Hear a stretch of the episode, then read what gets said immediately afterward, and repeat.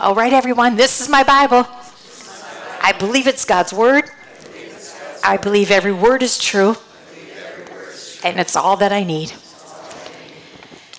Well, you have said that probably over 30 times this year, so I hope every time you've said it, you're getting more and more convinced. So, we've been on quite a journey. We've been on quite the road with Jesus, you know, from the first time he was in Gethsemane, uh, you know, when he was praying and he said, to his disciples, you know, why did you fall asleep? You know, why? You know, pray that that you don't fall into temptation. And you know, we we saw something, we discovered something very important is that they were they were exhausted from sorrow. And we need to remember that sometimes when our life just seems to sink into the the the down feel because you know that's what life does sometimes and we get discouraged because it doesn't go the way we thought it was going to go and all these reasons. But when you you can be exhausted from sorrow and sometimes it's just easy to sleep and then you don't have to deal with it. And look what jesus said. He says get up. You get up. That's not how you deal with tough, tough times you get up and you pray that you don't fall into yourself because that's what temptation is. You know, you fall back into yourself. So that was such a good point. And then, you know, of course, you know, we see, you know, Jesus having to go through that betrayal, you know, with Judas and the kiss, and and then of course in front of um, Pilate and Herod and and the religious leaders. And but you know, one thing I never want to forget is that Jesus, in the roughest of times, he always knew what to say and when to say it, and when to be quiet, and when to just plain stand there and and you know then when we we saw how he um, kept that walk and even though simon of cyrene had to take the crossbar and and and carry it and and we know what Jesus had been through, and we can just about imagine from Isaiah 53, you know, you couldn't even recognize him. He was so beat to a pulp, and and there he is, you know, walking his way to Calvary. And and you think to yourself, you know, to be able to look at all the people that had, you know, the, between the Romans that are mocking and the chief priests who are screaming, crucify him, you know, the, the religious leaders, like, he never, never, you know, sometimes it's the people that you least expect that hurt you the worst sometimes. And, you know, to know that at that time when things couldn't have been any worse, he says, Father, just forgive them. They don't know what they're doing because he understood that this is the way human behavior is. This is what self centeredness looks like. And so when he said, Father, they don't even realize because they don't have you. They don't have they don't they don't have us in their hearts.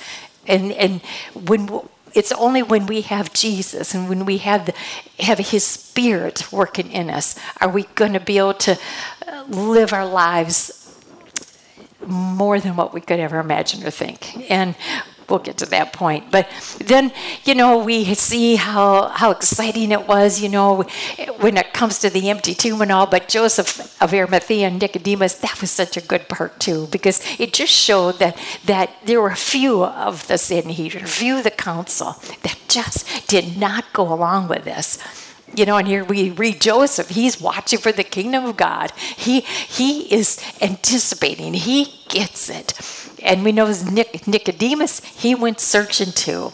And so the, these two, I think they became fast friends and they stuck together. And so when it came to taking the body of Jesus down, you know, Nicodemus probably has the money. He, he buys 75 pounds of spices, knowing that's what we got to do. So, you know, they quick take the body down, they wrap them in these spices and, and in the in the linen, and they quick get him into the the empty tomb that has never had anybody in it before.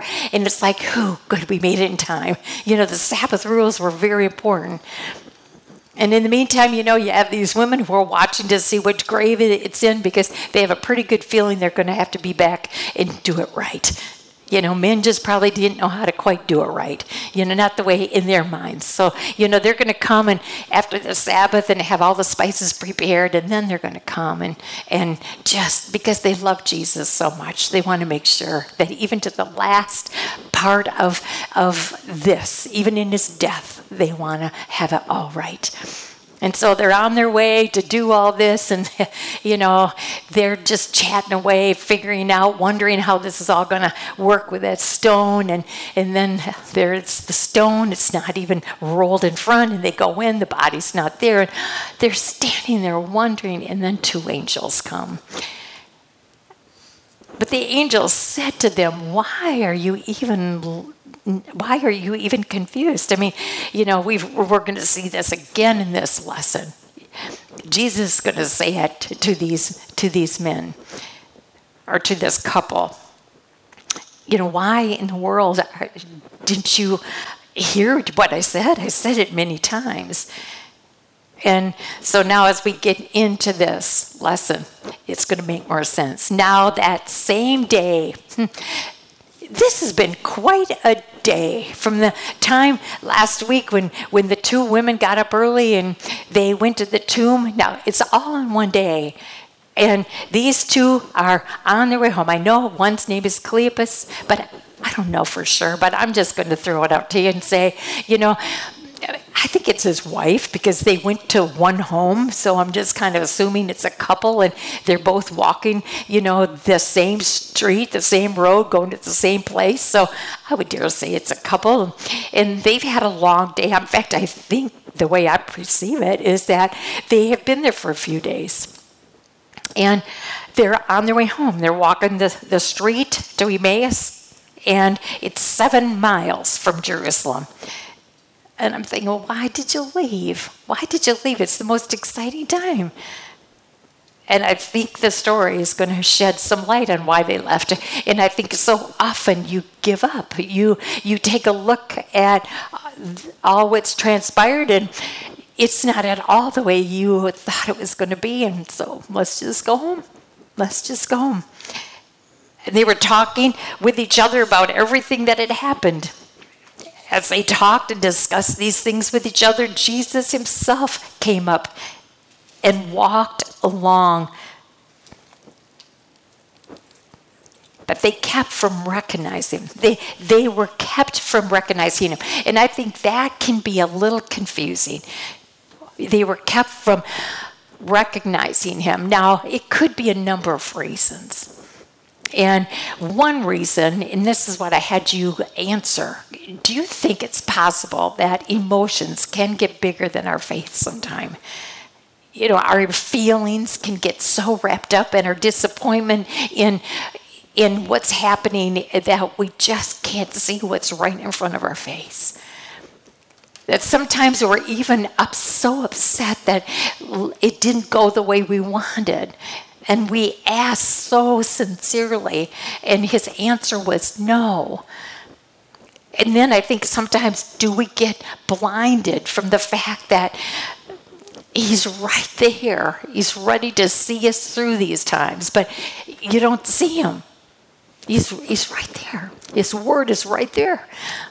He wants to speak truth to you right there. And don't you get so caught up or it could also mean that that Jesus doesn't want them to know that it's him just yet because he wants them to kind of fess up. He wants them to say what they're going to say. And so he's a, you know, he probably knows that if they know it's him, then they're not going to confess. They're not going to admit they're not going to see the mistake that they're making. And He wants to help them see this. So it could be whatever reason. I think it could be dual, it could be both reasons. Because we have to always remember that our faith needs to stay bigger than our feelings. And I know that sometimes we, our pain is so great but yet we never, never should, should do a flip. That we always, our faith, even in the midst of it, we believe that God is able. He is, He's got a plan and a purpose. And all He asks is that we trust Him. So he's going to teach these two this lesson. So they were talking and discussing, and Jesus just kind of gets right there by him. And, and when, the, when the conversation was right, You know, this is just exactly what I was saying before. Jesus just knew how to get a conversation going, and he knew just what to say, few words. And you know, I don't think this was abnormal at all. That that that someone just joined them. You know, they they walked everywhere. So, you know, the fact that, you know, maybe somebody was going to come join them because they were going to go in the same direction for a while. And so then they, they just start a conversation. So I don't think that that was abnormal that, that they would have thought anything of, no, I think that that, that, that just would happen. So at the right time, Jesus simply asks, you know, what, what are you discussing together? You know, it's just like you can almost say, you know, I, I watched you and boy, you were just talking away. You know, you mind me asking what what have you been talking about? And after he asked that question, look, it says they stood still. They stood still. It's like they stopped walking. And their faces were downcast. They had faces that were downcast. And I don't think I have to go and tell you a definition, a dictionary definition of downcast. I think it's so visual when you look at someone who's downcast, their face is just, it's, it's just like there's no hope. You know, we've given up, we've thrown in the towel. And so their faces are downcast, they stop, and then Cleopas says to him, It's almost like, Where have you been, buddy? You know, one of them named Cleopas asked him, are you only a visitor to Jerusalem and do not know the things that have happened there in these days? I mean, this is the talk of the town. This is this is all that everybody's talking about. And then Jesus comes back with just what things? You know, what things? Do you not know the things that have happened here in the last few days? Well, what things? About Jesus of Nazareth and then look how they describe Jesus. He was, was, past tense, he was a prophet, comma, so that means it's the same verb. So, and he was, he was powerful in word and in deed before God and all the people. So they called him, you know, past tense, he was a prophet, and, and he was so powerful. When he spoke, he talked with such authority. And you can't even believe what he did. The power of his deeds. I mean, they were the lame was were walking, the blind were seeing. So, you know, he try, they're trying to describe to Jesus, this was quite a man and then you can tell that they're good Jewish people because they said the Jew, the chief priest, and our rulers handed him over to be sentenced to death, and they crucified him. So they called they called the chief priests and our rulers. So they had such respect for the Sanhedrin, the council. And then they said they handed him over and he was crucified. And so guess, and then he, you know, I guess it wasn't who we well who we thought what we had hoped because they said, but we had hoped. And this is where you you can't help but hear the tone of their voice. So let down. We had hoped. We had hoped that he was the one. You know, because they knew all the Old Testament prophecies. However, this is what Jesus is going to come back with them on. But for right now, they're thinking we had hoped that he was going to be that promised one that we have all been trained to be looking for. We had hoped that he was the one that was going to redeem Israel. See, you can tell that they really didn't know him. I mean, even the disciples, you know, they're they don't really know him yet. I mean, I think they're taken back by all what he can do and in in the power, and I think they're they don't really know. But you can tell that they don't think he's really the, the Messiah because otherwise they would they would known what the prophecy said and they would see that this is the end. When they said we had hoped he would redeem Israel. I mean, that, they have no idea that that's there couldn't be a more truer statement. Jesus did come to redeem Israel. He came to redeem you and I, but he comes to redeem. They wanted the redemption from Rome, and he came far more to redeem us from our sin and from ourself and from judgment and from hell. And so it's so much more than see all they want, and that's why you can tell they they are so self-consumed and so caught up. We we wanted to be. Um, redeemed from Rome so that we could have an easier life, that we could be comfortable and happy, and we wouldn't have to be under their pressure so much. And uh, you can just hear it. Let's go home. Let's just go home. And what is more, it is the third day since all of this took place. That's why I think that they were there for more than just this day. They they had been there for a few days and they watched it all, you know, unfold and he's gone. He, he's dead. He's in the tomb. Let's go home. In addition, some of our women amazed us. They went to the tomb early this morning but didn't find his body, then came and told us that they had seen a vision of angels who said he was alive. So they were part, this couple here, they were a part of that crowd when the when the women went and told and, and told, you know, probably in all their excitement and, and what was the reaction? They thought that it was a bunch of nonsense. So when it says here they were a part. They came and told us that they had seen a vision of angels who said he was alive. Then some of our companions, which of course was Peter and John, went to went to the tomb and found it just as the women had said, but him they did not see. Don't you think that even with what the women said, and then finding Peter and John who admitted that it was just like the women said, don't you think they would just stick around? Let's investigate or let's let's check this out. Let's wait and see if we, you know, find some more information.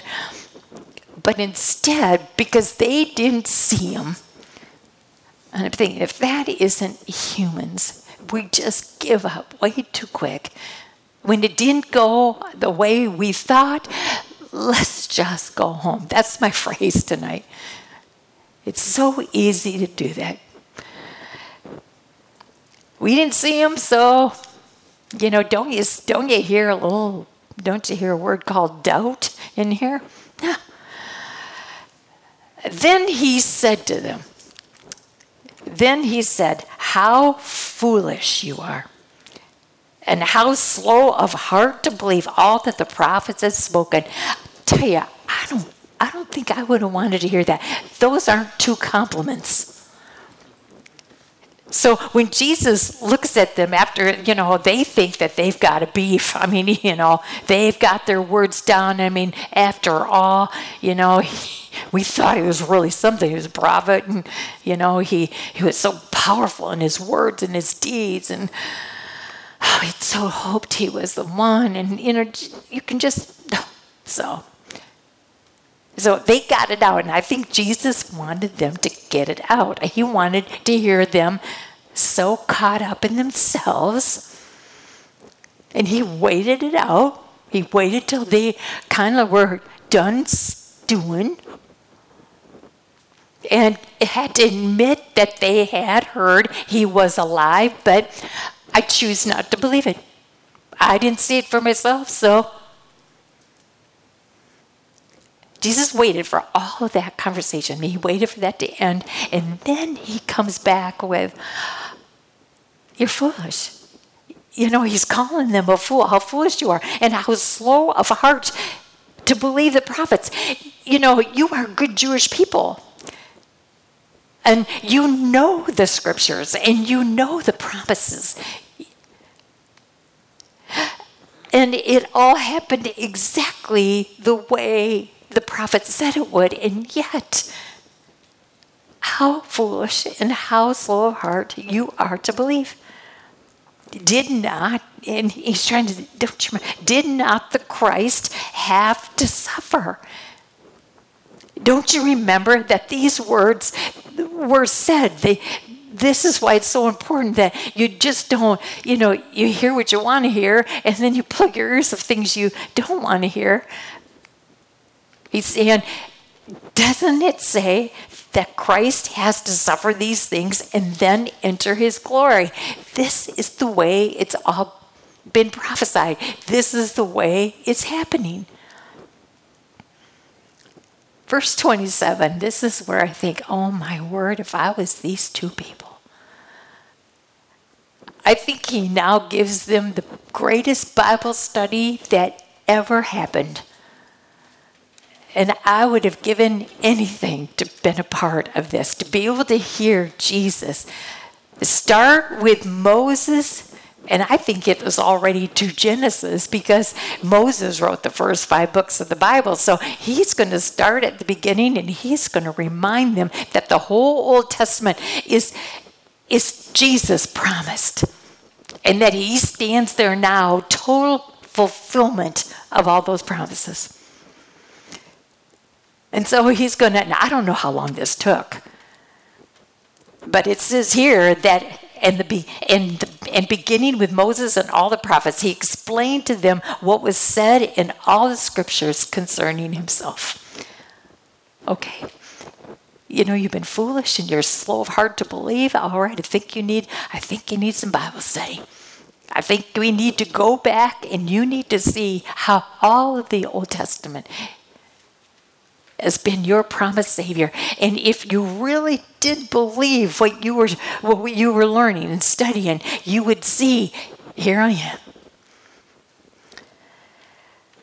So he started, and I wrote a few things down just to, just to kind of point out how how important that verse 27 really is, and how for those two people, they had Jesus right there, and to be able to have him say what he's going to say.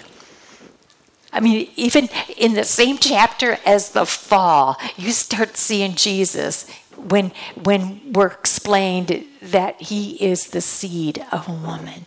He's going to be the seed of a woman, of a woman. And then and then how in Genesis 12 when when God comes to Abraham, it says, I've chosen you, Abraham. I've chosen you to, to have descendants as many as the sands of the sea and the stars of the sky. You're going to begin this nation that will then bring the Savior. I'm starting a covenant with you. I am promising you that through you a Savior will be born. You'll be the father of nations. And then and then there's when we get when we do Genesis, there'll be a chapter, and you've heard of the name Melchizedek. But when we study, you will see that that Jesus is the high priest in the order of Melchizedek.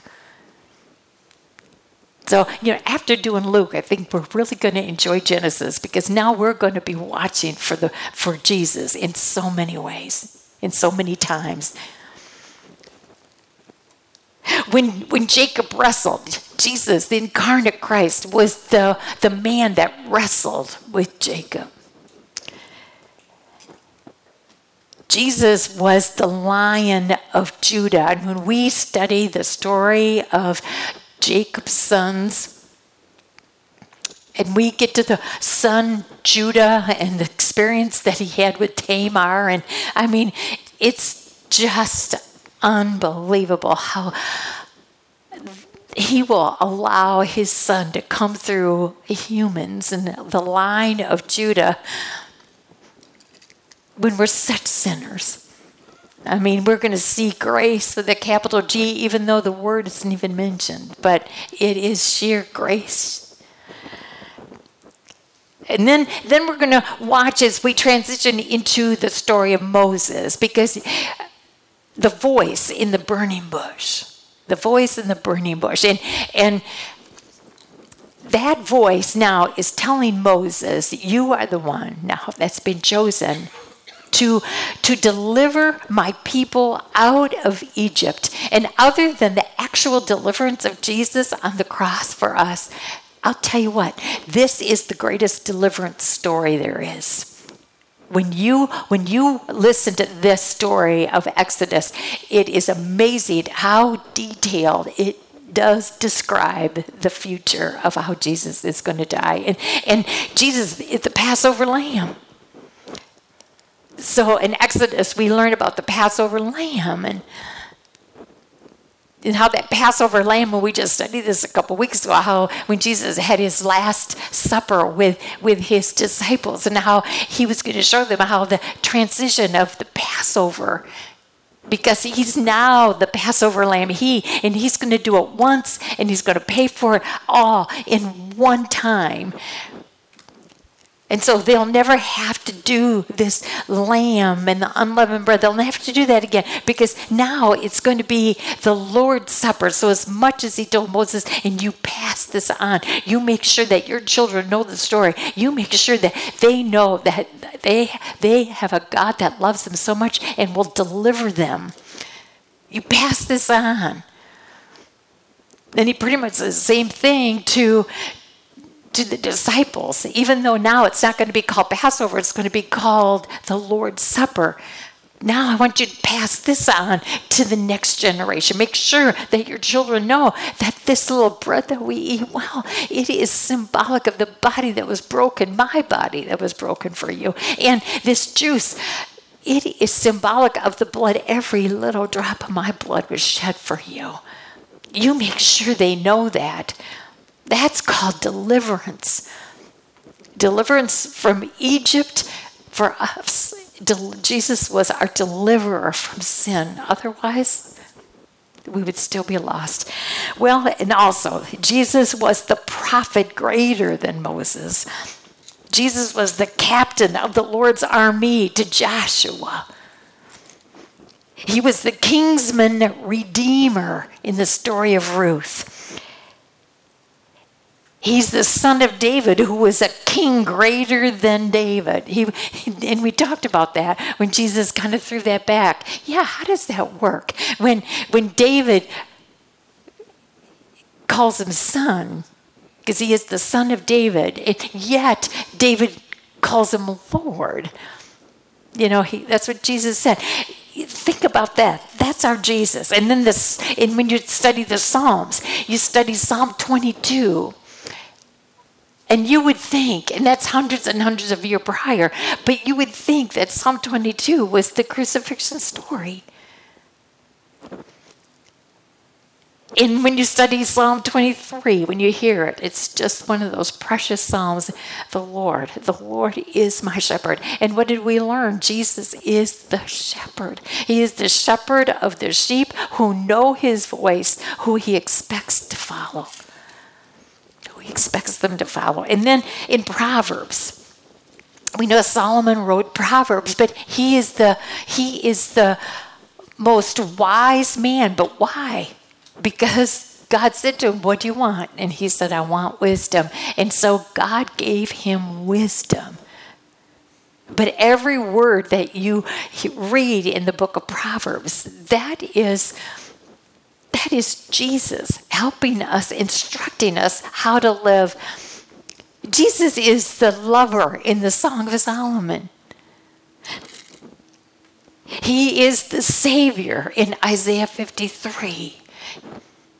And I, I love this one. He, he is because I think this was so good when we studied Daniel. Jesus is the princely Messiah of Daniel. When Daniel talks about God's kingdom and how the only way it's going to happen is because of a Savior. Every earthly kingdom is going to go down. And right now, a kingdom is being erected that we are a part of that will never, never end. So this is what Jesus did to these two people. I mean, he started, and you know, I. I don't know how long that took me to do that, and that's just touching the surface of just a few. And it said Jesus went from from Moses writing the first five books of the Bible all the way through the prophets to remind them, to show them, look at it's all there.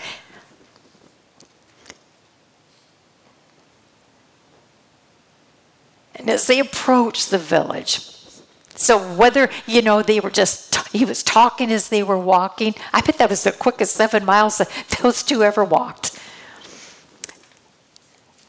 And as they approached the village to which they were going, Jesus acted. Now that's a good that's a good word. Jesus acted like that he was going to go on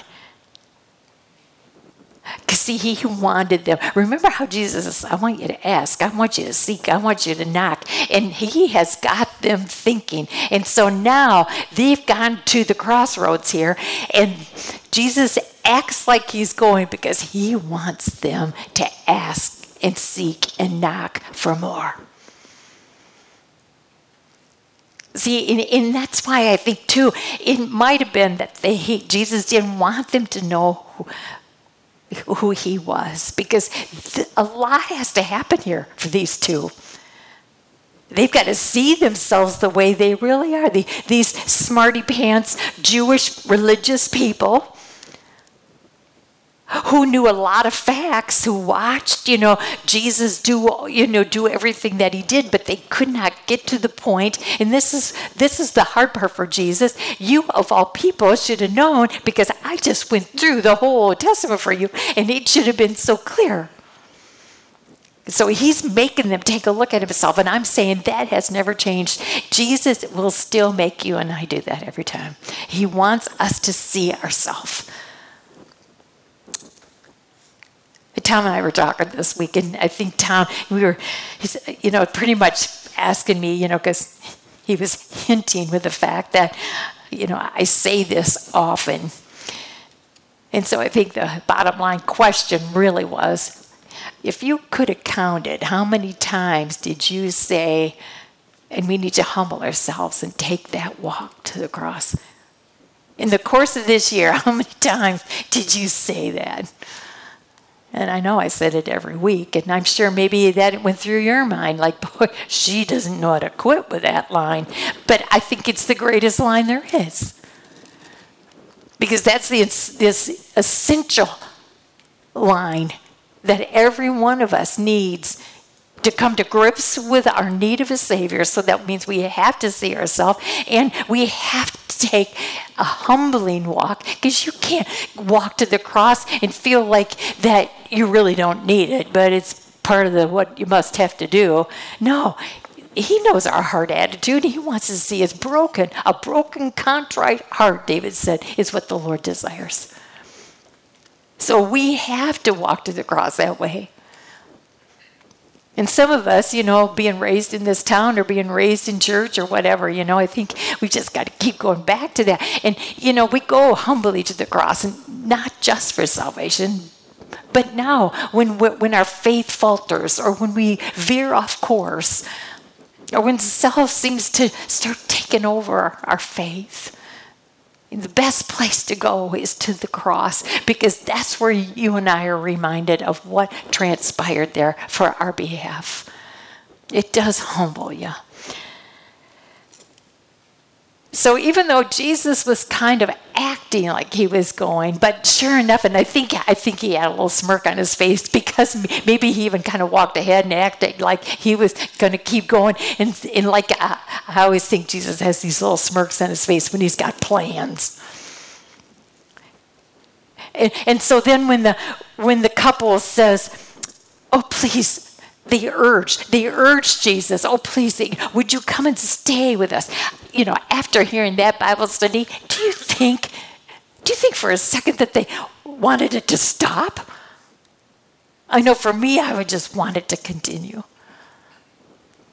I mean, I don't know about you, but sometimes, uh, you know, I look at the clock during a Bible study or afterwards, and I think, where did that time go? You know, it just it just flies sometimes. I mean, there are times that I think, oh, I just love to keep going. We are on a roll. Let's keep going. But that's that's the, what he wants. I think that's why blessed are those who hunger and thirst. You want more. And Jesus wanted to hear them say, I want more. He knows that they're starting, their heart is starting to soften. Because I, I don't know about you, but in those first few verses, when you hear their, when you see their face downcast, when you hear the way they're talking, yeah, and the, this you, you just know Jesus is saying, "Oh man, we've got to do something about that heart." They they weren't they weren't seeing the truth when it was right before them. So Jesus knows how to do it, and he did. So he went in to stay with them. Verse 30, I'm sure, you know, before it's been a long day and I'm sure they're tired, but I'm sure they're hungry too. So when he was at the table with them, you know, this is the point of taking it slow because I never saw this before. So, yeah, Jesus is the guest in their home, right? He's the guest of their home. And usually, a guest usually waits for the host to serve, but it looks like Jesus just grabbed that bread. And so, you know, I'm sure it wasn't an egotistical grab, but, but he he was he was on a roll. He was he had this all planned. And so when he was at the table with them, he took bread. And I'm sure it was a gesture that maybe they looked and thought, whoa. He took the bread. And then not only did he take the bread, he started to pray. He wasn't even asked he started to pray. And can you imagine? I bet they opened their eyes because I'm sure when they heard Jesus give thanks, they had never heard anything like that before. So, you know, between hearing that great Bible study and not wanting it to end, and then to watch Jesus with all confidence and authority take that bread and break it and then give thanks and pray like they had never heard. But I think this was the clincher when Jesus handed them the bread, he began to give it to them with what? The two hands, the two hands that probably have the scars. Not probably, they do, because that's the only thing in heaven that's going to be taken from this earth that they will always be reminders to us of what he's done for us. So, I mean, Jesus breaks the bread, he prays, he, he starts to give it to them, and they see it. They take the bread, they can't help but see those hands. Then, then their eyes were opened. Why did, why did all of a sudden their eyes open then? You know, why does that happen? Why does that happen when, when you are studying and you want to learn and you want to know what that means and you're you're sitting there and you're wondering, you're pondering on it, and then it comes. What opens your mind? What opened their eyes to recognize him? I think when all of a sudden you let your self guard down because right there, you know, in the previous verses, they were headstrong, they were disappointed, they were disappointed in Jesus because they didn't get what they wanted. I want my life easier. And I want to be comfortable. We put up with this long enough. And so when they finally let that attitude down and they were willing, their eyes were opened. So sometimes when we don't see clearly, when we when we just are confused and maybe even angry and, and falling into that self mode of disappointment and despair and hopelessness and let's just go home attitude, you're not going to see him. You're not going to see him. He probably is right there in front of you because he promised he would be. His word is right there. But no, I don't feel like opening it now. I don't feel like hearing the Lord say to me, I formed you, I've created you, I understand what you're going through, you're mine. I've summoned you by name, and when you go through these times, I'm there, uh, but I don't want to hear that. But when you're willing to let your guard down and you want help, you you are desperate and you desire to want to hear from him, their eyes were open. See, the song that we sang tonight, did you, did you hear that writer really, as simple as the song is, it says, Open my eyes, Lord. I want I finally want to see Jesus. I've come to that point where it's not about me. I want to see Jesus. So open my ears. You know what? I want to hear you. That's called spiritual growth. i am getting past myself because I know you're the one that can feed me the truth and what I need. So they recognized him and he disappeared just like that. That must have been another, whoa. I mean, he just disappeared just like that. Verse 32, and even though Jesus disappeared, I know he heard this. And this is what he has been wanting to hear. He, he wants to hear them say, were not our hearts burning within us while he talked with us on the road and opened the scriptures to us? They're finally confessing, why don't we see this? What is the matter with us? Playing religion, and yet the Messiah was right here. That's called confession. Verse 33 you know that when Jesus takes a hold of your life when he you know that between verses 32 and 33 all of a sudden they are convinced i say they're saved. They believe. And and you know that's a tricky word because even the, even the um, devil believes and his his little you know his people they believe because they've watched They've watched Jesus do it. And, and Judas, yeah, Judas believed. He walked and he saw everything too. So, what's the difference between that the devil and Judas believe and our belief? There, it's a huge difference. They didn't do anything with it. They believed, but they didn't do anything with it. That's why this is a relationship that takes two. We believe that Jesus is who he is. Then our part is in the relationship to do something about it. We believe and now we let Him change our life. So it gets the big, the big, you know, test is how can I tell if I have real belief or if I just have religion belief? Or if I have the kind of belief that Satan and Judas had. Has it changed yet? Do you see anything different in your life? From the time that you confessed Jesus as your Savior and you took that humble and walk to the cross, and that when that moment happened, did, did you see anything? Have your eyes been open to see that I don't say what I used to say, I don't act the way I used to act? Um, there's just changes because it is no longer I. It is the fruit of His Spirit. It's the character of Jesus.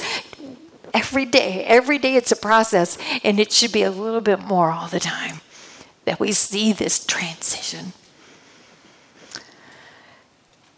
Look at verse 33. Whatever happened in the white space between verse 32 and 33, it was dramatic and it was real. Because they got up, and after a long day and seven miles already, they turned right around and returned at once to Jerusalem. There they found the eleven and those with them assembled together.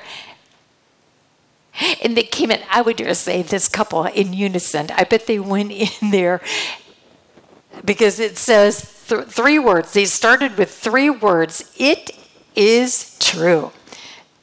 Exclamation point.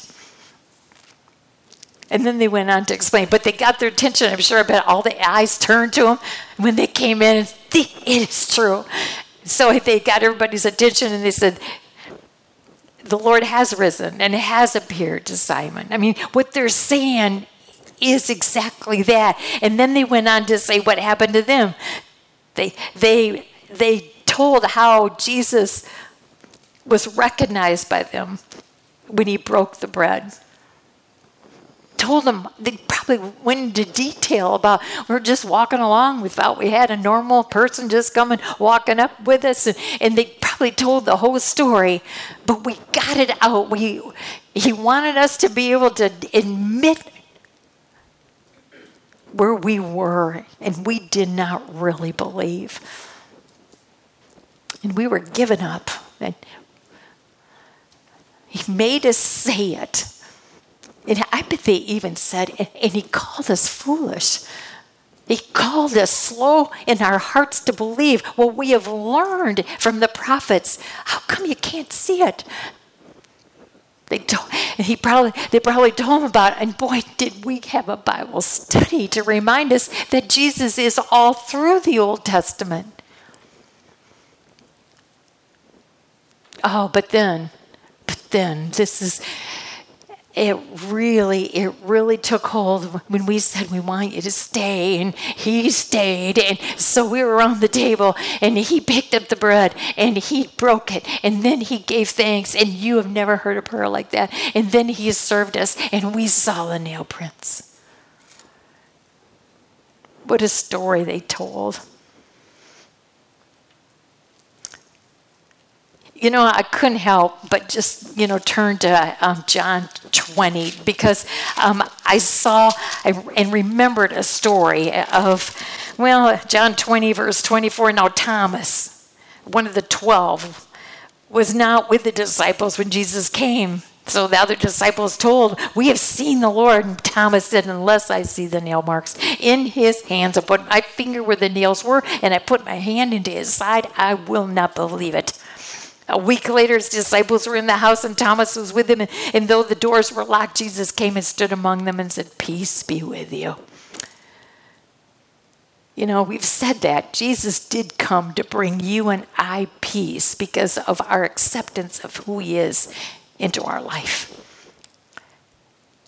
I mean, when you know Jesus and you know your future is secure and you know that He's got a plan and you know that He's got the whole world in His hands and you know He's in total control, even Satan's got to ask permission. When you know that, when you know that His sacrifice is complete and perfect and you never have to doubt again, he does give you peace. That is a peace that you can't explain. You know, since when we went into ministry, I wanted a little phrase that that would kind of ex- express what we were going to do. Because when this information would get in people's hands, you know, who is she? And I wanted them to know what I stood for. And my little phrase was Jesus can't be explained, he's got to be experienced. You know, I will come and I will do my best to try to explain him to you so that you will get excited to, to go and, and discover him on your own. I will do my best to explain him, but he really can't be. It's just to generate a curiosity that you will go to his word and you will find out for yourself. Because when you experience, I mean, just look at these two. Look what look what happened they knew all the hard, cold facts, but when they experienced them personally, changed everything. And He gives peace to each and every one of us when we find Him. But remember, He did say, when I come into this world, I did not come to bring peace. He, you know, it's the kind of peace every Everybody wants peace in the world, but it's impossible unless you personally know the Prince of Peace, the author of peace. Peace, peace, wonderful peace coming down from the Father above. Unless you know that, that's why this world will never know peace unless 100% of every person accepts Jesus as their Savior. So he said, I didn't come to bring peace because I know that this gospel message is not going to be accepted by everybody. And that's, it's going to divide. It's going to divide families. It's going to divide relationships. It's going to divide friendships sometime. Because some are going to believe and some are not. Call it, they're going to call it nonsense. So But when they but when Jesus came through those doors, those locked doors, and he said, Peace be with you, then he looked at Thomas, and I can't even imagine what that must have been like. knowing full well of what he said to the to the other ones. And then you have Jesus who, you know, says, Peace be with you to everyone. And then he turns, and you know the looks of Jesus. He looked right at Thomas. When Thomas said, My Lord and my God, you know, after Jesus said, You know, okay, Thomas, put your finger here, put your hand here. Oh, that must have just been so hard. And and then to have Jesus say, You stop doubting, you stop it, and you believe. And I think there's no doubt, I know Thomas did believe, but then Jesus comes back with these words Because you have seen me, you have believed. Blessed are those who have not seen and yet have believed. And he's talking to us blessed. And and i always say don't ever miss his blessings because it's so far more than materialism. His blessings are redemption and grace and and salvation and chosen and lavished with grace and all those words are in ephesians chapter 1 because we've been blessed with every spiritual blessing from the heavenly realms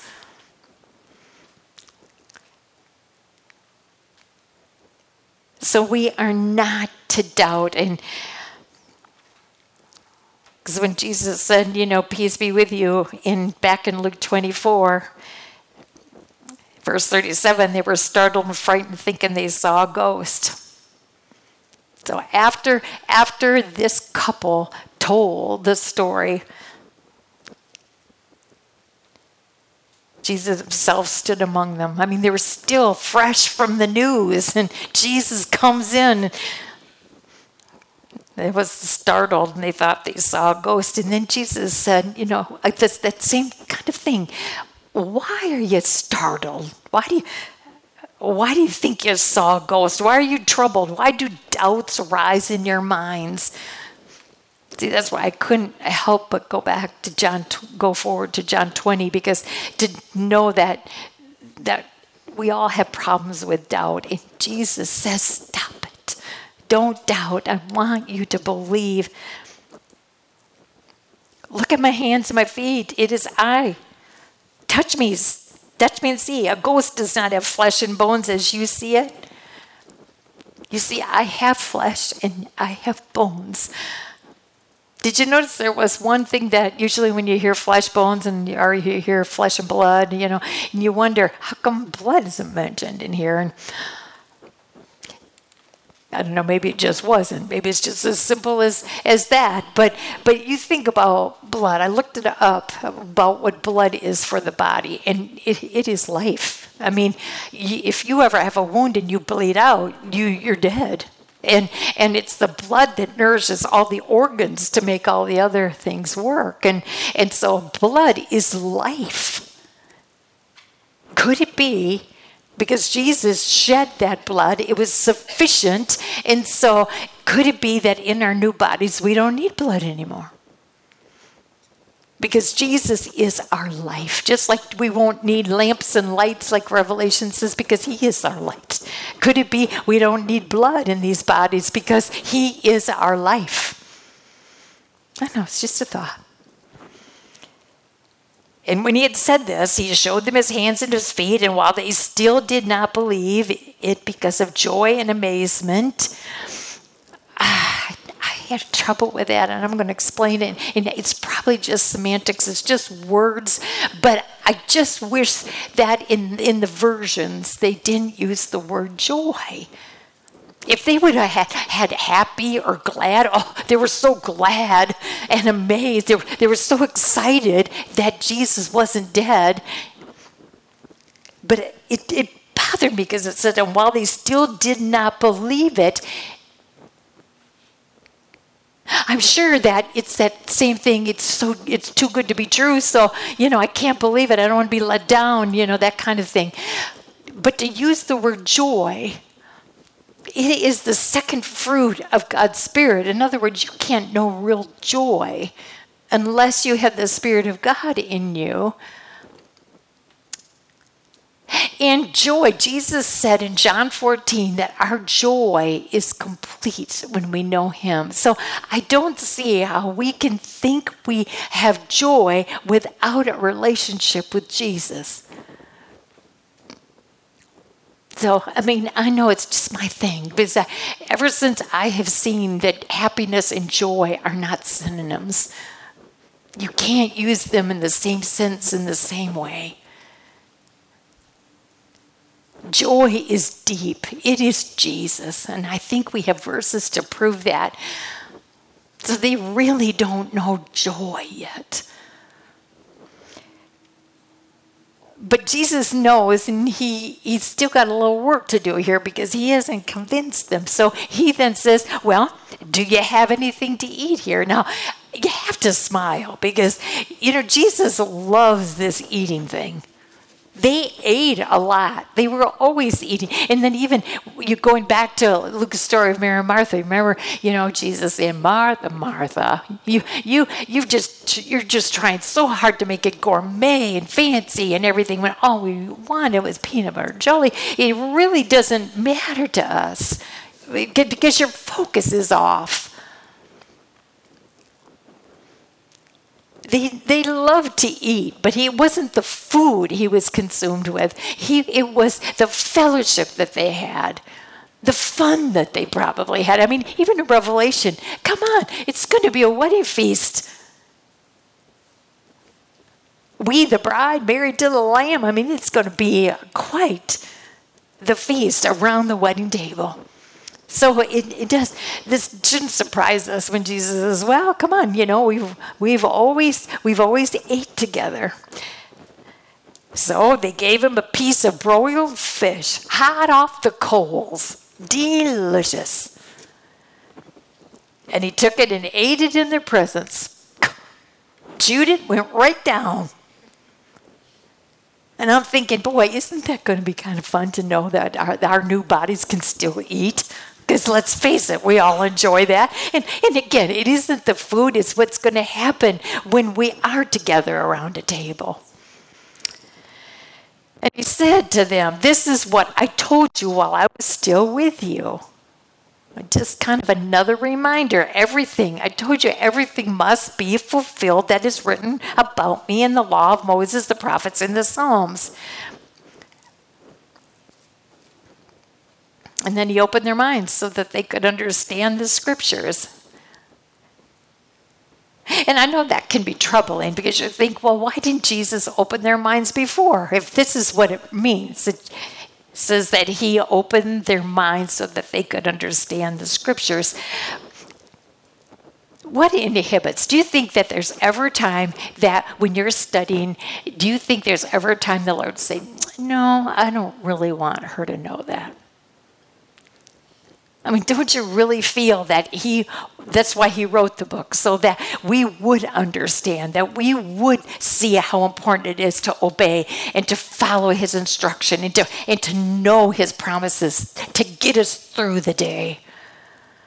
He's not going to keep anything back. So, what does it mean? You know what? Who stands in the way? Who stands in the way of us really understanding? We, we do it ourselves because self gets in the way and sometimes i just purposely say no i don't want to hear. Remember remember when jesus didn't answer? Because he said when they said are you the christ? I mean we just had this a couple weeks ago and jesus didn't answer. And when he did say something he thought he said to him no i've told you so many times and you don't believe me. So he, he absolutely wants us to know, but if we stand in the way, but you know what he could see? You, he saw, just like with this couple, he saw when things started, when they started accepting, when they started realizing, and all of a sudden, again, those self walls come down, and then Jesus can't wait you know, I love the way that verse says, Ask and it will be given to you. Seek and you will find. Knock and the door shall be open. Did you notice that he expects us to do something first? You know, You have to ask. You got to want it. You got to desire it. You you've got to feel that this is desperate. You want you're desperate to know what his his opinion is on the subject. And if you're willing to ask and you're willing to seek and you're willing to do your part and knock, and he can see that, oh, he'll open your mind. It's amazing what you and I will discover. This is what is written that Christ will suffer and rise from the dead on the third day, and repentance and forgiveness of sins will be preached in his name to all nations, beginning at Jerusalem. You know what he's doing there? This is what he's laying out. This is your message, boys. this is what I want you to be telling people that the Christ will suffer, and you will say, He did suffer and rise from the dead. And he did rise from the dead on the third day. And this is what he expects. He expects repentance. Remember John the Baptist, Jesus, their first sermon, their first word of their first sermon was repent.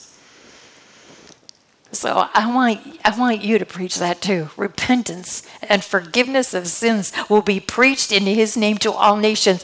This is what I want you to do, men. Verse 48, you, you are witnesses of these things. You are going to be used to bring the gospel to the world because, see, people have to know this is a whole new thing. You got to be able to say, I saw it. I saw it with my own eyes. I heard it with my own ears. That's going to be the authority that you stand on because they're going to believe you because you witnessed it. You saw it. It's your story. Your story is you were there. Your testimony is you saw the whole thing. You are witness of these things, and I'm going to send you what my Father has promised. See, he knows though that we in our in our human nature really, as much as we might think we know, it has to be under the power of God's Spirit. And so, even though they've watched it, they believe it now. They, they they're they're they're starting to change, and they're they're getting convinced, and they're about ready to get sent off. He says, "There's one more thing." Stay in the city until you have been clothed with power from on high.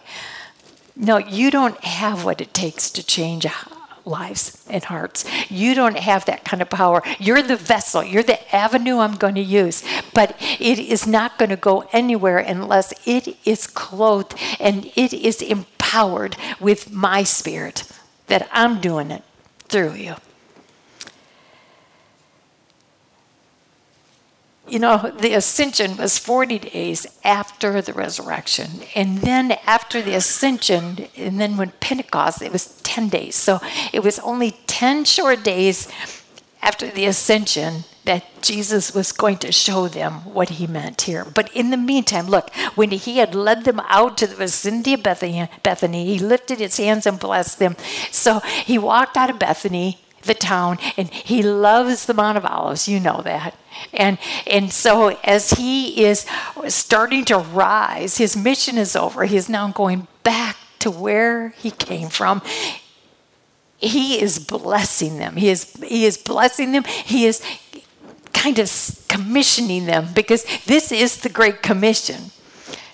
They are instructed this is the message I want, and this is the spirit that I'm going to make sure you are clothed with to enable you. So while he was blessing them, he left them and he was taken up into heaven. What a sight that must have been. Look how things have changed. Then they worshiped him and returned to Jerusalem with great joy. Now, that's the joy I'm talking about. That's the right usage of joy. They watched, they heard, they've been instructed, they've been commissioned, they know them. The, the wheels are going. And other than the very act of the Spirit coming on Pentecost, they are on their way. Look how obedient they are. I don't hear them doing any questions, do you? Because I'm sure they had them.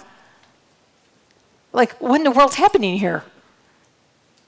Um, what do you, why do we have to go into the city? Um, you know, what are we going to do there? And when is this going to happen? I mean, I can come up with a zillion questions, but I hear no questions. This is what shows that they changed because they obey the instruction. They don't have to like it, understand it, or whatever. Jesus said it.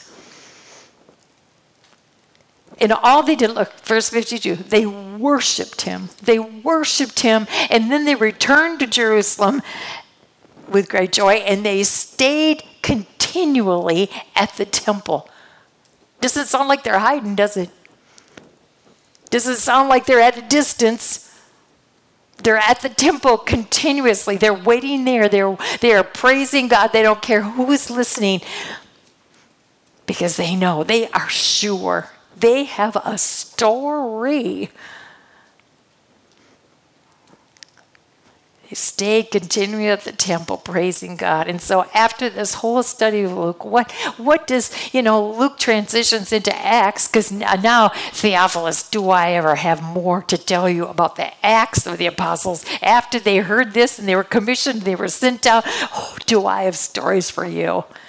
So it just continues on. But right now, accomplishing this book, you can't help but see and know and believe, you just can't help but. It's so clear and I just pray with all my heart, as I did every week, that no matter what the lesson was, that I tried, like Luke in Luke chapter one, you know, when he said Theophilus, you know, I didn't actually see it with my eyes, and but I researched it and I tried my best to know it because I want you, Theophilus, to know that every word that we're going to go through is the truth.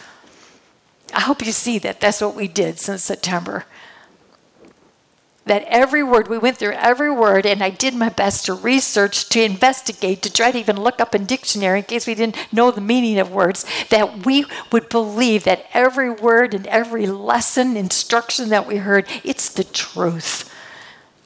This is how we want to live our life.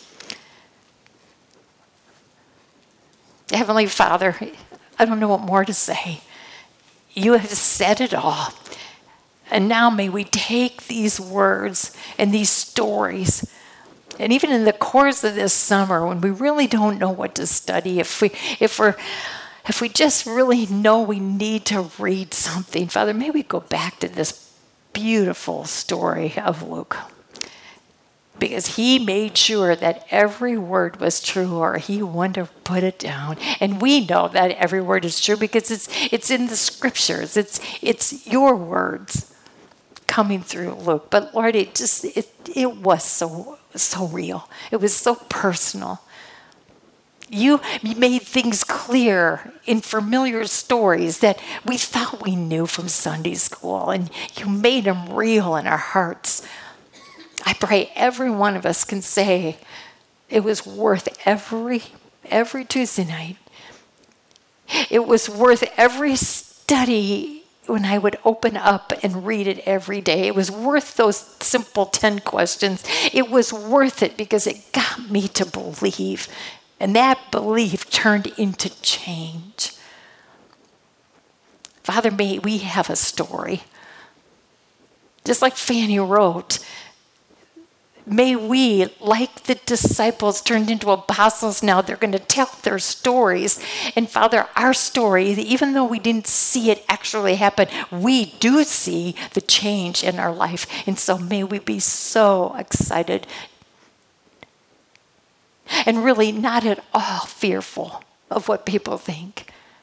That we will dare make sure that our lives so shine that others can't see. There's no other explanation, but it's our relationship with Jesus because He is real. His word is truth. Because all we have to do is look in the mirror. Father, we again thank you and praise you for what you did in our hearts and lives. And we're not done. We'll continue on until you stop us. But Lord, we know that you love it when we study. And that's what we want. We want to please you in any way because you are worth it. In Jesus' name, amen.